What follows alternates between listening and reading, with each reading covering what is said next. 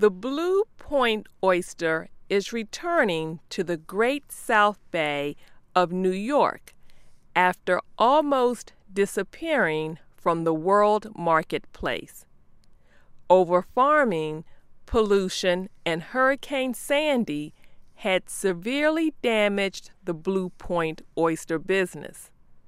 Now the population is growing in its home on the coast of Long Island, about 100 kilometers from New York City.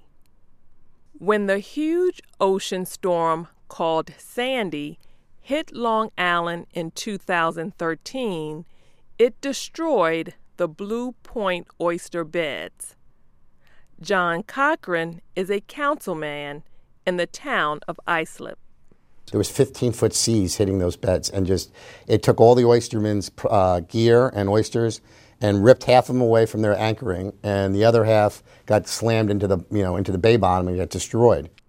John Cochran pushed through a legislative measure to lease 1,200 hectares of the Great South Bay to shellfish businesses. 23 local fishermen including the Cochran family, have signed up so far. We have uh, plots on this bay that were actually leased out by King George, and families still have a charter in Brookhaven from King George. The Great Atlantic Shellfish Farms Company will be a major part of regrowing the oyster population in the Great South Bay. Marty Burns is an aquaculturist with the company. He is responsible for getting adult oysters to spawn, lay eggs, and produce the larvae that turn into millions of oysters. Inside here is where all the larvae go after they have been spawned. Um, the eggs and sperm have uh, mated, and you actually have larvae swimming around here. Marty Barnes grows the plant food of oysters, algae in large tanks filled with salt water. The larvae absorb their algae diet for about two and a half weeks. Then baby oysters appear. Looks like a grain in the sand right now. It's amazing. Yeah. Nature.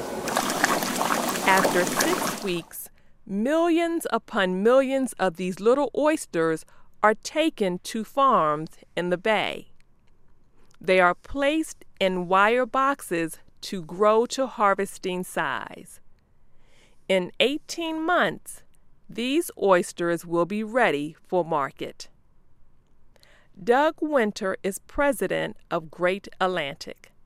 He says the oyster business has come a long way from the bay bottom harvesting of the 1800s with technology and, and um, advancements and, and, the internet, people really being environmentally conscious. There's a big push for aquaculture. You can produce a lot more uh, oysters. You can do it environmentally friendly. Um, you can create reefs and, and, clean estuaries and waterways. Uh, you can repopulate areas that have been depleted, um, and you can you can control your crop. The blue point is back, and the oysters are not just good to eat they are also good to the water.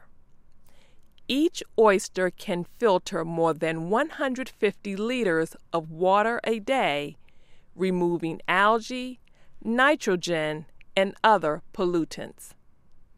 I'm Marcia James. Words in this story bed, noun, the ground that is at the bottom of a sea, lake, etc.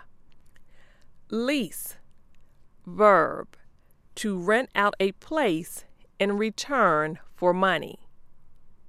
Plot, noun, an area of land that has been measured and is considered as a unit.